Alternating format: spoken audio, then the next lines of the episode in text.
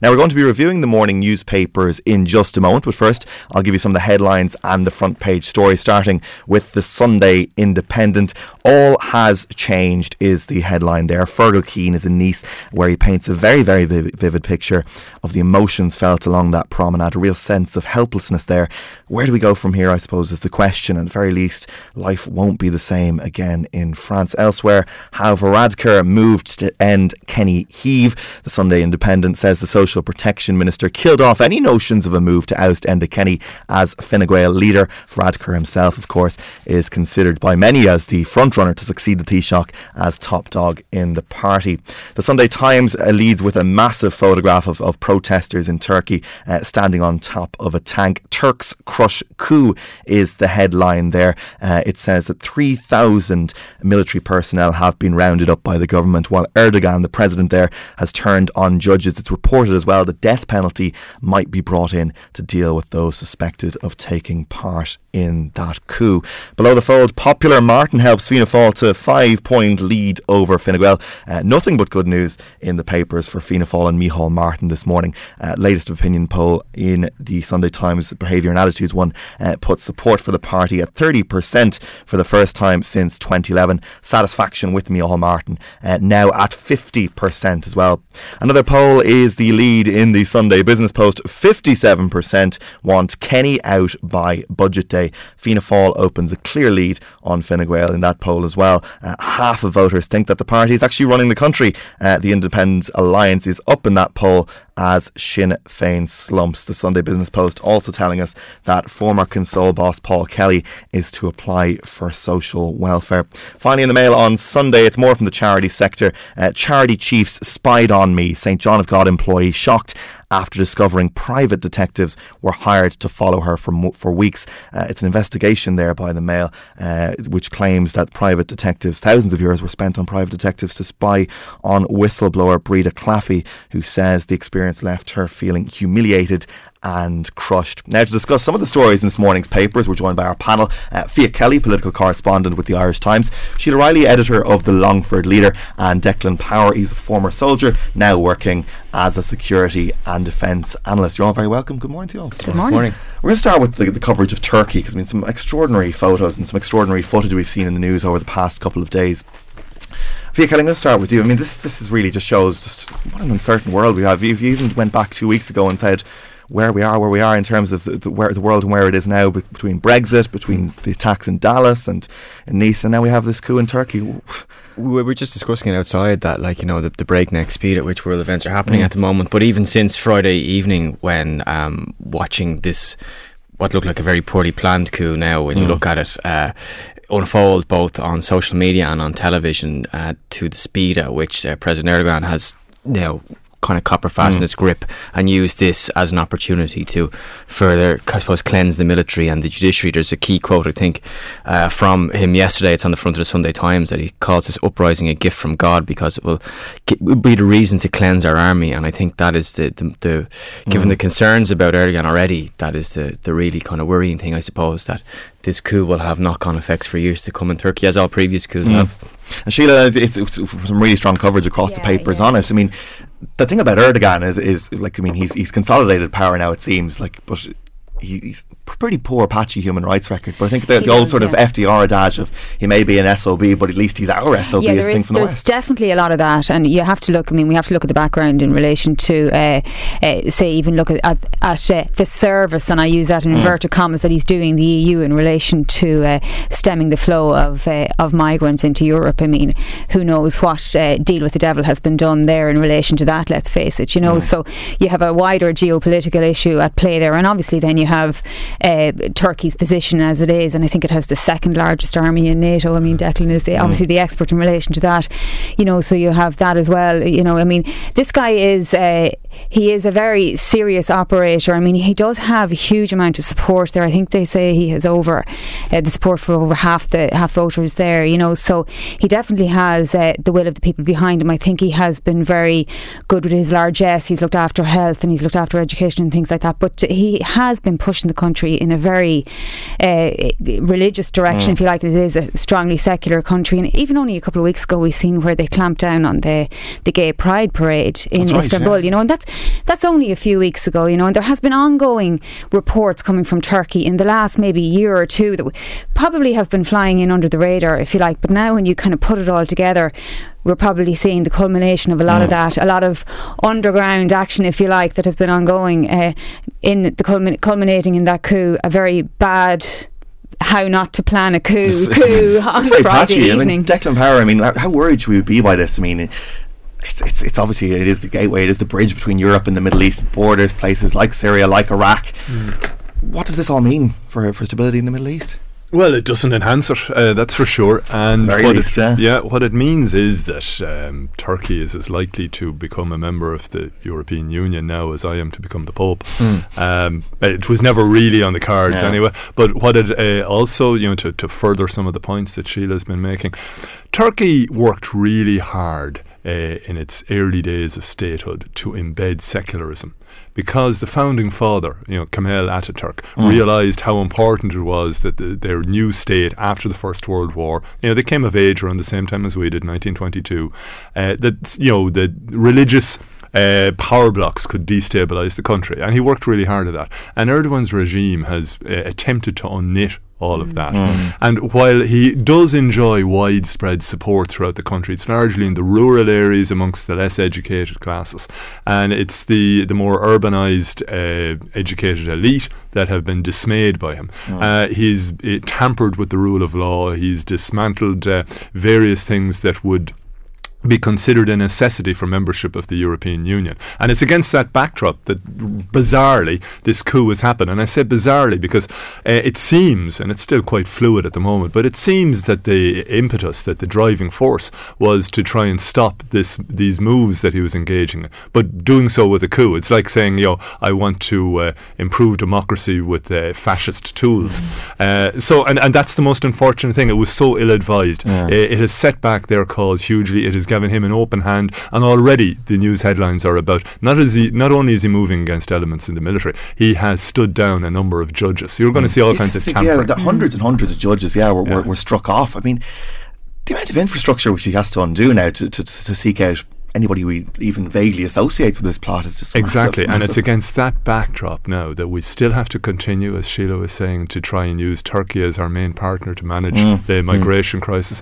We still have to work closely with Turkey in trying to contain and deal the deal with the IS threat. And on top of all that, let's not forget how bellicose Turkey was as a NATO member in mm. shooting down a, a Russian mm. aircraft not that long That's ago. Right, yeah. Yeah, so it, it, this is a very fluid and uh, unpredictable situation, yeah. and that's further underlined by the US's uh, rather slow and kind of mm. anodyne reaction to well, news of the, the democratic process or yeah, whatever. Yeah, yeah, and I don't blame them. It's, was the statement I think was a couple of hours behind events the other night, and there was a suggestion that perhaps they were waiting to see how things unfolded before Barack Obama and John Kerry actually said anything. It was an anodyne sta- statement. There was no names. It was supporting the democratic Very much process. Teeth, mm. yeah, kind of was really, you know. But there's bound to be huge concern. Like I mean, Angela Merkel is bound to be massively concerned about what has gone on there uh, in the last couple of days. I mean, can we try and imagine what's going on behind closed yeah. doors in Europe at the minute when they're looking not just at what happened in East, but say looking at Turkey yeah. there and saying like, trying to look into the crystal ball and imagine what is that country going to be like, say, yeah. in two, three, five years' time now as a result of this coup. Yeah. The, the political fallout, I think, is, is, is, is just going to be it's massive. I mean, when you talk about things like the deal on refugees.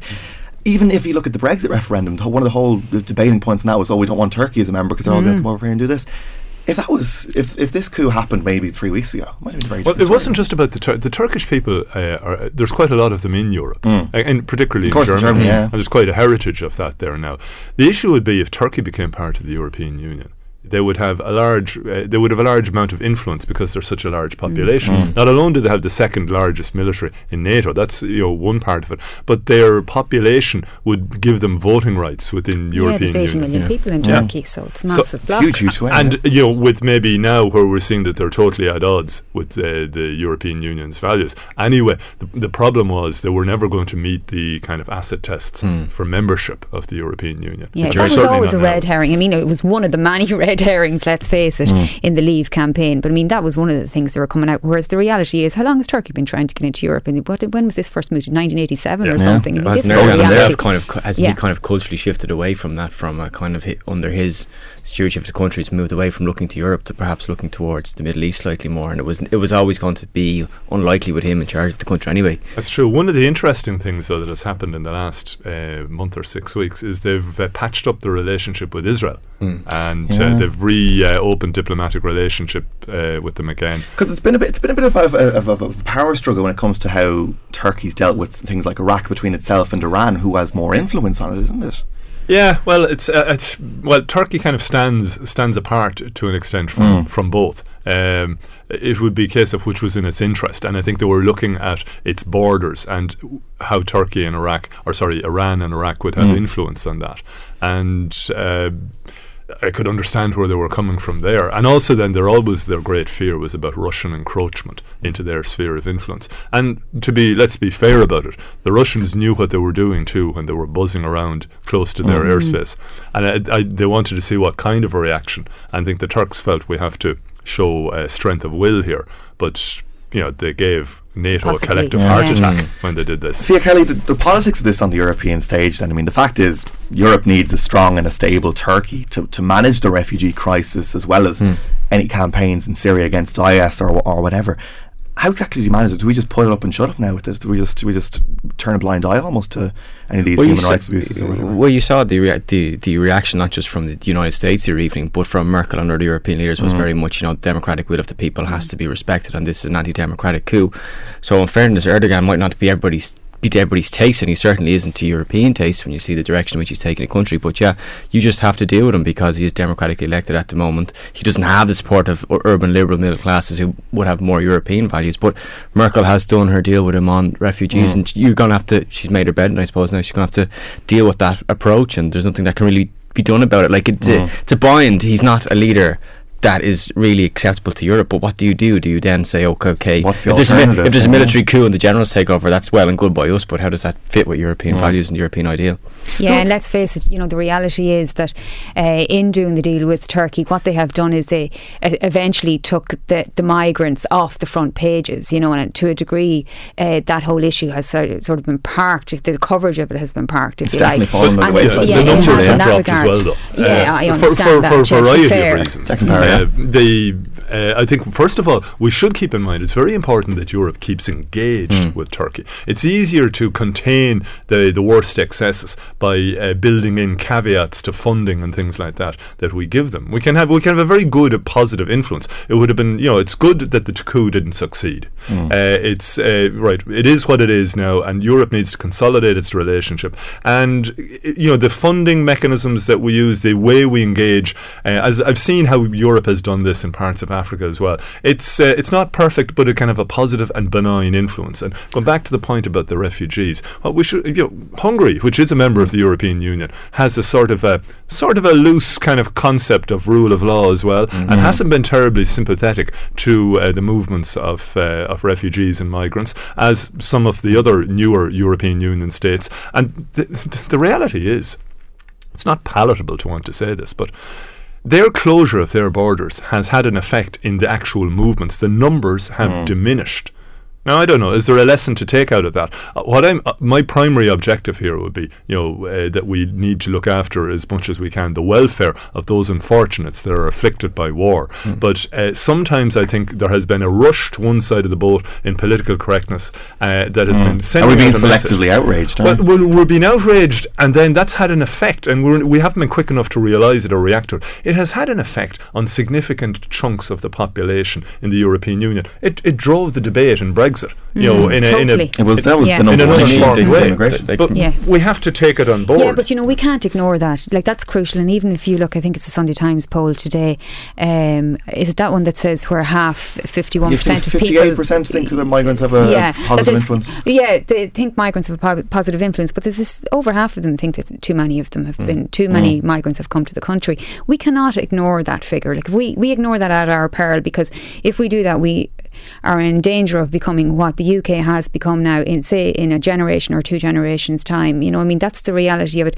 We have to be generous about the people that are here, but we have to recognise the concerns that people have yeah. about them being here mm. and not dismiss them as just prejudice and ill-informed racism mm. because that's ill-informed on our behalf. If you know what I mean. And you see, we like we're horrified at what we would. Most people are horrified at what's happened in post-Brexit Britain, people being, you know, abused on trains yeah. and buses mm, and things like that and shouted on the streets. Like that's horrific and nobody wants to see that. But we are deluding ourselves if we think that won't happen here in 20 or 30 it. years' yeah. time. And we can avoid it now. We are actually in a position where we can avoid that now. A couple of texts in. Pat in Dublin says the EU respecting de- dem- democratically elected governments didn't apply in Egypt. You can't pick and choose which governments you respect. Joan Wexford says the coup in Turkey was so poorly carried out, I suspect it was a false flag operation to eliminate opposition to the regime. I'm not sure that is actually possible at all. That's actually floated in yeah. some of the papers this morning. Really? I mean, well, yeah. uh, look, you know, get your tinfoil hat out, you know, yeah. you know, and start worrying about the rays. I mean, like when we get into conspiracy theory, I mean, let's not waste any further time, wa- you know, wasting people's, you know, Sunday morning talking about delusional stuff. Mm. They, that's what the internet is for. So hop onto your site, you know, find a fix and have a go at that. We're, not interested but in nonsense. The serious point of it is, is that I mean, Erdogan is going to seize from it, as Felix said. He, mm. He's described it as a gift from God and an opportunity to cleanse out the military. Who's he going to be targeting? Is, is who is who is the the opposition here that he's looking for?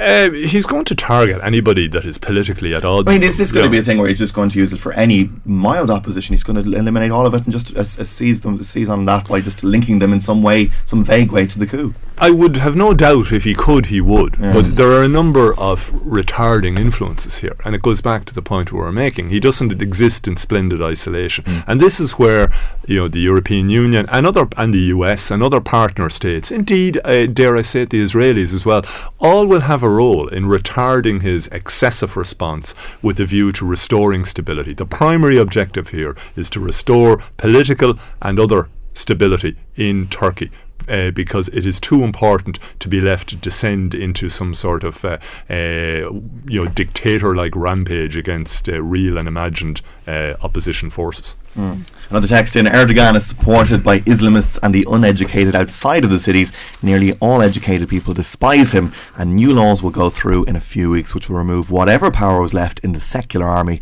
allowing this Islamist dictator to target minorities and women. How bad, actually, Declan, is that situation in Turkey? I mean, is it a very, very Islamist state in terms of its view on minorities, its views on women, and things like that? In fairness, I don't think it is no. compared to compared to some. There, there are quite a few others. We won't go name calling now at the moment, but uh, no, I don't think Turkey has gone down that route. I think, uh, but I mean, it has eroded a lot of the secular base, mm. and it has given uh, you know a, platform to some more uh, extremist. When I say extremist, I'm not talking about people that are necessarily terrorists, but people that would have very, shall we say, conservative and one-dimensional mm. ideas. Like it's important to understand that, for example, the religious uh, uh, thinking that drives the likes of IS and uh, previously Al Qaeda came from Wahhabist and uh, oh. Salafist mm. religious thinking that drove Osama bin Laden. But people who practice the Wahhabist and Salafist form of religion, while they're, they're heavy weather, shall we say, they're not all necessary terrorists. Mm. And so, in terms of how this is reacted, I would say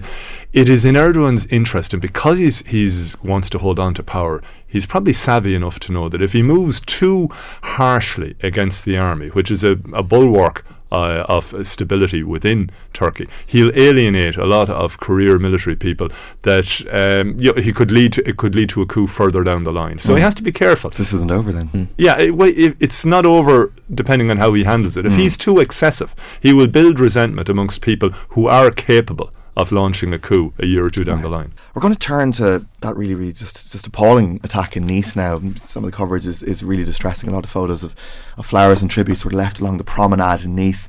Sheila, it's it's it's a unique sort of tragedy, oh, isn't it's, it? It's so heartbreaking. And uh, looking at some of the coverage today, and they kind of have a lot of the real personal stories, mm. you know, and that obviously makes it, you know, it just brings home to you.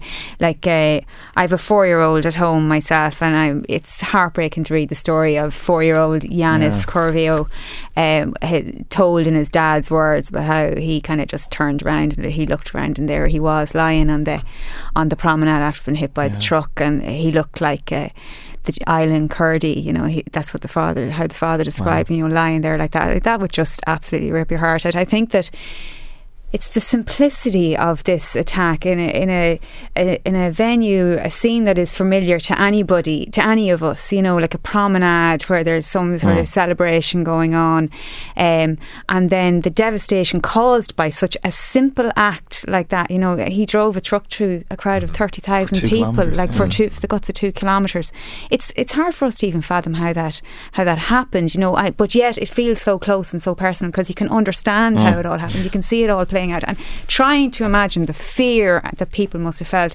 Like the the eyewitness accounts that were coming through on, uh, you know, in the radio the next morning, like they just, you know, it was nearly hard to comprehend. Even some of the, the, video and stuff, which was yeah, oh, it's it's actually it's actually so frightening, and it makes you realise that you know this is not far away. This is here. This is like this is where we are now, and there's no point in imagining this is someplace off in the middle distance because it's not. And one of the things that I mean, the, the, fact that there was so many children involved in it as well. Yeah, you must wonder what, how even if you are in France now and you are a parent, I mean, how how you go on about even about explaining how these what these things were happening, and then how you just yeah. carry on with normal life. And how you have to, and, and what can you do? You see, yeah. you have to carry on with normal life. I mean, that's that's the reality of it. But it does, like France certainly is under attack, and it must be a very frightening situation for people to be living in on a constant basis. And as any anybody, any human being, not a par- parent, anybody mm. looking into a crowd of people, you would have to be asking yourself the question: Will I go in there? And I think there could be a sense in France as well after the success of the European Championships. It finished on a high. Yeah. I don't want mm. to say they breathed breathed a sigh of relief and they took the, the foot off because they didn't because you couldn't predict this in mm. the wildest, wildest dreams and you couldn't was, imagine this would happen. There was an interesting mm. line someone covered yesterday that like the, maybe perhaps there was the, not the security service but the population at large perhaps took a sigh of relief mm. after the Euros went okay we've got through that but there was an interesting uh, line in some of the papers yesterday that doctors across France had to log on to a, uh, an internet course during the Euros to say this is how you deal with Kalashnikov. Injuries, this is how you deal with stab wounds, this is how you deal with the following, like I suppose terrorist related yeah, injuries. And suddenly they are dealing with uh, injuries caused by someone driving a truck down a promenade on Bastille Day. Like the, I think the, the most shocking thing about it is the nature of it, the unpredictability mm. of what form this type of incident will take next. I think is the really shocking thing about powerlessness because it yeah. is beyond imagination. Yeah. Stage, yeah. but I think yeah, I, think I think that's true, and the the character of of the uh, the person who carried out the attack is seems to be of a kind with the ones say like you know loner, troubled mm. personal. Uh, personal background. It's of a kind with the with the attackers we saw at the Bataclan yeah, and it, it matches, it matches, it matches a certain profile. I mean, what is it about the, the, these particular characters? They all seem to have some sort of similar backgrounds in terms of some pe- history of petty crime. On the out, on the outside, at least, it doesn't appear that they're overly devout Muslims either. Mm. But what, what is it about this? Well, if I can, for a moment, I want to be objective and detached. Yeah. You know, look at this because it is very easy and it's completely understandable that people should look at this from an emotional point of view. But then that's exactly what the desired effect is. Mm. Uh, this is what I would describe as uh, it's an asymmetric act. Uh, it's a reaction to the fact that you have a more powerful enemy. So how do we uh, lash back at that enemy in a way that can really affect them? And it's a, a weaponizing of sentiment uh, and a weaponizing of individuals. Um, there's you know the, the, there's no real mysteries here. Uh, the French inte- domestic French intelligence service, uh, the chief of that organisation, spoke before the Euros about actionable intelligence they had of IS planning attacks in uh, areas of large congregation, mm. and uh, the French security forces moved heaven and earth to make the Euros happen without incident. And it didn't happen without incident. You might remember mm. there was a police officer and his wife murdered by one individual who terrorised psychologically terrorized mm. people because he filmed himself talking about what he was going to do, and, Live, yeah. and, and the child was still there. Now, the the element of psychological terror here has been maximised in a very simple way because of online means, and this is not an accident. There is a tendency within some of the media even today to label this guy uh, a one-off because he was uh, he had mental health issues. How much mental health issues he had remains to be seen. We still know very little about this guy and his motivation, but what we do know, and we would be fools in the extreme to ignore is that the pattern Fiach mentioned is quite obvious, and also the fact that he was a petty criminal. So he could move on the fringes of society, be known to the ordinary police and not attract attention beyond uh, being seen as a, a criminal. Mm. An ordinary criminal. an ordinary criminal. as that in one, of the, one of pieces there. today. Exactly, he's a perfect foot soldier, mm. and this is not new. I mean, the IRA uh, were quite happy to make alliances in, back in the day with all kinds of criminal elements who acted as facilitators and logisticians for them, and the legacy of that we still see mm. today. But going back to, to this issue. Uh, in terms of, of how we guard against it, we have to be very careful. Uh, the sentiment aspect makes us react emotionally. You uh, would probably, Chris, in terms of uh, uh, uh, people ringing in, texting mm. in, and other programs, people have very emotional reactions and put them all, you know, talking mm. about Muslims on a boat, send them back. Now, what I would say to listeners out there today delete Muslim when you're thinking and listening to those things. And in your head, insert Irish. Because 20 odd, 30 years ago, it would have been completely understandable in Britain during the height. Yeah. yeah, Irish people, Irish people this, Irish people that. Now, in fairness to the British, uh, and they're to be commended for this as a, as a nation, for the most part, they didn't overreact. They w- had enough sense to be able to discern that there was a small body of hmm. extremists mm. driven by uh, a conflict that existed in the north that were uh, attacking them, and that most Irish people bore them no ill will and were happy to work in, in partnership with them. Mm. We need to maintain that semblance of reality regards, regarding the Islamic population in Europe. If we don't, what we are doing is weaponizing ourselves and becoming a weapon in ISIS ideological war. Mm. We're driving a wedge between the Islamic population in Europe and the Western population. That's what they want. Exactly, precisely. And there's one other element of this we need to remember too.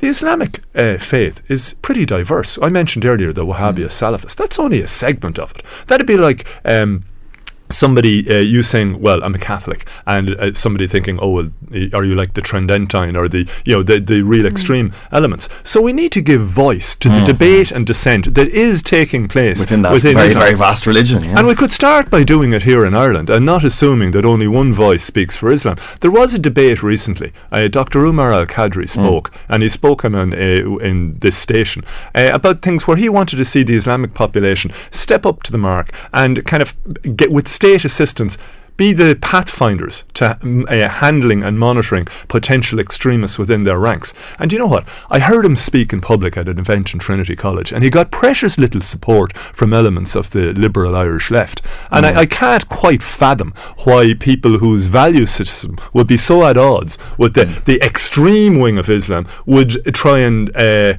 talk down to a man who is trying to give a platform for a more enlightened version and uh, speak mm. for people who feel they don't have a voice. Sheila, the thing is, we can we can talk about how we shouldn't be affected by this, and we should, you know, treat treat, treat Muslims the same way we treat everybody else. But the f- fact of the matter is, France has changed now, and people yeah. are going to cling on to this. You have to have a fear about how it reacts to this as a whole. You definitely do. We're already seeing how it's re- reacting to it. I mean, look at the rise of the National Front. Mm. I mean, that's mm. the reality of how it's going to. I mean, as Deck was after saying there, uh, you know, this this this is what they, this is what IS wants. This mm. is what these uh, fundamentalists really want. I mean, they want to, to, build that divide so that they can mobilise their own army, if you mm. like, uh, sitting sleepers in in France, uh, right across Europe, first generation, second generation, disaffected, as Declan said, moving along the margins. This is absolutely playing into their hands, and we're seeing it happening with uh, in France. We're going to see that actually. We are already seeing it right across Europe. I mean, mm. look at look at we're after talking about the UK there a few minutes ago. I mean, look at uh, UKIP and look at how the, the Brexit campaign was fought. So it's happening. It's not going to happen. Are mm. we looking at a situation where uh, Marine Le Pen is going to be uh, the Prime Minister of France? Is that something, least, yeah. or President, something we would have dismissed five mm. years ago as nonsense? It looks almost that certain she's never, going to be in a runoff yeah. next year. Yeah. So yeah. it looks we like it's going to be a runoff versus Le Pen, ver- most likely a traditional conservative. I wouldn't say Hollande will make it into the runoff. He's so unpopular. No, yeah. It, what you're speaking about there is the region in which this attack took place is one where the Front National has performed well, and you've seen, I suppose, what you would traditionally term mainstream politicians have to tack towards that point of view in order to meet with success. Mm. Like, the mayor, I think, I can't remember his name, escapes me at present. Last year, who was basically leading the response to this attack the other night in Nice, spoke of a fifth column of Muslim people in this area of France. When you and start talking about that, that, that, that, that's what he was talking mm. about, and that this region of France is perhaps already veering in directions Mm. Sheila, spoke about. It's okay. Liberal Paris is like Mm. you know liberal Turkey. There'll always be educated people around there who will differentiate between the masses and the the, the suppose the hard hardcore fundamentalist elements of a certain religion. But I think this particular region of France that this took place in, it's it's slightly. I would say dangerous that you, you would fear that there would be a political fallback or political consequence to this when things. people were moving in that direction anyway. You're, you're right. And here is the crux of it. People talk about frontline and security responses. And if you listen, most of the discussions that take place after attack are about the hard edge of security, the reactive security. Uh, debates about, uh, you know, there would be debates I'm sure at some stage in this country about uh, our uh, police and military special forces and their ability to move quickly to react. That's important. That's a debate that needs to be had. It's the fire brigade debate, okay? But we also need to be looking at the fire prevention. The real front Is line there here. any way of actually doing it though, Declan? I mean, Which? you, you, of, of actually preventing it in the first place? Yes. Build up trust with the communities. How- how do you do that? Well, let's let's go back to what, what Fiach was saying because he was opening the door kind of into this whole idea. The front line here. Let's be quite clear about it. I kind of use military terminology in a way, but. We need to look at it. It's the front line of the mind. Mm. The objective of IS and other extreme extremist groups like that is to polarize politics, and it, you can see the pattern. Mm. There's a polarization of politics in the US at the moment. We've seen it in the UK. Mm. We're seeing it just as articulated there in France. Now, the organs of society, civil society, are the frontline troops here. Yourselves, the people listening here, all of us, we're the frontline troops because the, the, the weapon here that's been used is sentiment. So you can make a decision here. You can decide whether you're going to buy in to the uh, sentiment of polarization and start to look at people with dark skin who dress a mm. bit differently as the enemy, or you can start to be a little bit more smart and intelligent mm. and and let your intellect drive you mm. rather than your emotions, because that's what they're looking. They're looking for knee-jerk reaction, and if that kind of if that kind of middle ground can be held, and it will be up to civil society in Europe to do that, and it won't happen on its own. The media have a role here, politicians have a role here, but policymakers, but they need to be aware of that. Fiach, I just want to raise the point. I mean, as you say, there's polarisation of politics happening everywhere. We haven't really seen any sort of surge in far right sentiment here. We don't even have an outlet for that as such. I mean, why do you think that is? I, uh, it's traditionally been the case that, first of all, we haven't experienced, I would say, uh, migration on a, on a mm. level experienced by other European countries, including the UK. That just hasn't happened here. But it's the nature, it's our own characteristics, our history.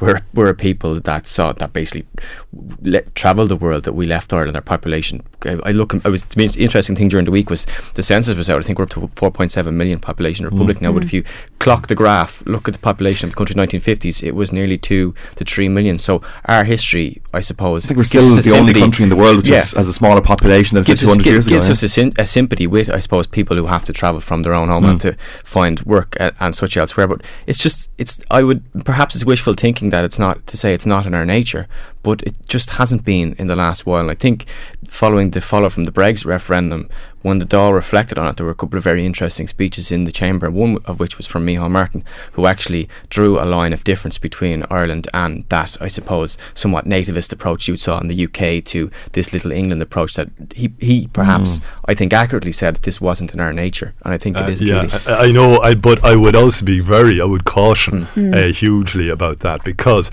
there's y- the question you pose an interesting one. There is a very, str- you know, I won't say very strong, but there's a very vocal far left Mm. community in this country. Okay, they are what they are, uh, and yep, it's a democracy. Everybody gets to say their piece.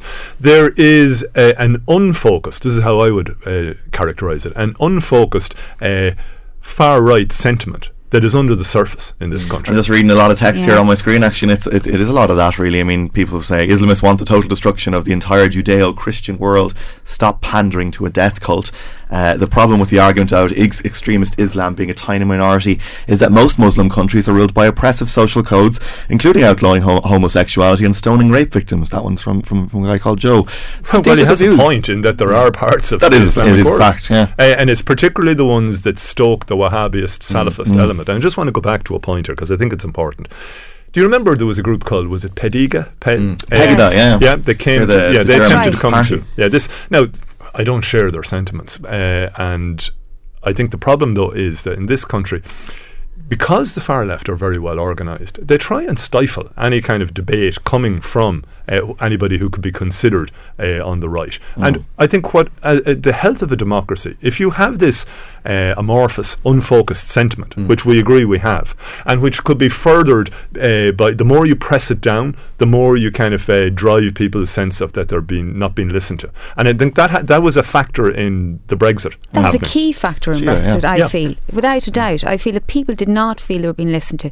They looked at London and they looked at the bubble that yeah. was built around London in the same same way that you often hear people reflecting here about Dublin and you know that mm. the centre of power, and they they said you do not stand for me, you are not listening to me, and that's why they woke up the next day and realised, Jesus, we're after leaving Europe, you know. Mm. But we're really what have we done? what yeah. have we done? But because manif- what they were doing was they were reacting to mm. the government. They were reacting to power, the power that they feel they don't have anymore, yeah. that has been yeah. taken from them. And this is all part but of that. that Declan is totally right. In, in, an Irish context, does that manifest itself as a fear and a, I suppose, hatred of the other, or is it, it has just the potential to fear? And this is the thing. This is why I would disagree with Micheál Martin. I think he's been quite a canny mm. and astute politician politician in recent times. But we we can't afford the luxury of saying things like it's not in our nature. Mm. Irish people and English people and Scottish people and whatever. We're, you know, I've, when I've been abroad, I'm struck by how similar we are in our value mm. systems and our outlook, uh, in both good ways and bad ways. And to try and say that somehow that we're Irish confers some sanctity upon us. Not sanctity, but perhaps, perhaps perhaps your your outlook is born by experience. And if our outlook is is born by being a, a, a, a, nation of people who have to leave and our own our own national experience, yes, I'm not denying that, that sentiment is there, but it's not as acute or as I suppose emphasised as it Maybe is not, among you know, certain it, other nationalities. Oh, it's there, but it like, is absolutely could, there, could you and see, you see it manifesting itself a lot of the times, even in casual racism, and it's things like that that people need to be awake mm. to because yeah. that is the start mm. of it. Mm. Just a text in here from Ronan in Galway says the Declan made an excellent point. Me, re the media role. Please enlighten us to all the different aspects of Muslims and not just the extremist. That is the only way we will normalise relations. It's only a religion after all. Sheila, is this something that we've gotten wrong in the media? After every one of these attacks, we go looking for, for Muslim spokespeople to condemn it. Mm. Yeah, I mean, there's, there's always going to be there's always going to be the element of looking for the bogeyman, yeah. if you like, in lots of ways. And I mean, nat- that's nearly naturally the, the first thing that happens in all of these.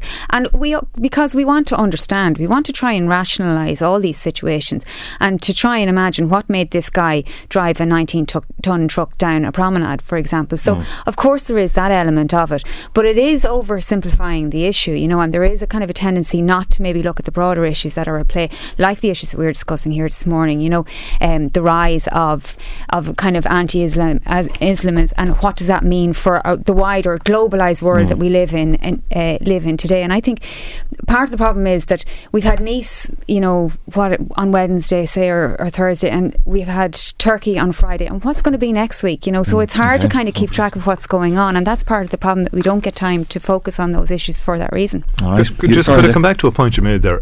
When it is important that when a, an atrocity of that nature takes place, you know that like just when Irish atrocities took place, you know, Irish yeah. You know, IRA inspired well, atrocities, forget, yeah. that that we needed spokespeople, credible spokespeople, to come out and condemn okay. it, and then we needed other people, like uh, just take, I would call it the Wogan effect, who weren't involved mm. in politics, but Terry Wogan was a voice of normality, touchstone. and there were a cultural touchstone that reminded ordinary English people that's what real Ireland is. Now we need to fashion an element of that for the Islamic community with their partnership, and you know they I, need to stand up okay. to plate. they do, they do, and I think that yeah, I agree with you 100. percent I think we need to uh, create the platforms because there are people that will do that. We tend to keep going to the same spokespeople who come out, mm. quite frankly, yeah. with a lot of whataboutery, and they're facilitated by that by certain elements within the body politic and the media, and that's not healthy because it doesn't represent the broad swathe of Islam. Okay, start with you on this one, Fiach. A lot of polls are out there today. Mm. All good news for, for Fianna Fáil and Micheál Martin. I mean, the popular opinion on this is it's just a question of, of, of waiting for Fianna Fáil to pull the plug. But is that really the case, though? I don't think so. I, I, I, think you know there's been a number of polls in the past week. We ourselves in the Irish Times had one a week and a half ago. Had mm. Fianna Fáil at 33 percent the Business Post have them on 29 and the Sunday Times have them on 30 and I suppose this is feeding this perception and I suppose fear in Fine Gael that uh, Micheál Martin is just waiting to pull the plug and bring the government down. How deep is that fear from, from speaking to people in the in the parliamentary Well it's a fear it's a fear among among certain backbenchers but I think perhaps that that is maybe too simplistic a reading of it. The fact, the mere fact of Brexit, I think, has uh, had an effect on the body politic as a whole that this is not the time to create Mm. instability here when the government is going to have to go into Brexit negotiations in the not too distant future. We've seen Theresa May saying she's not going to trigger Article 50 until the new year. But I think.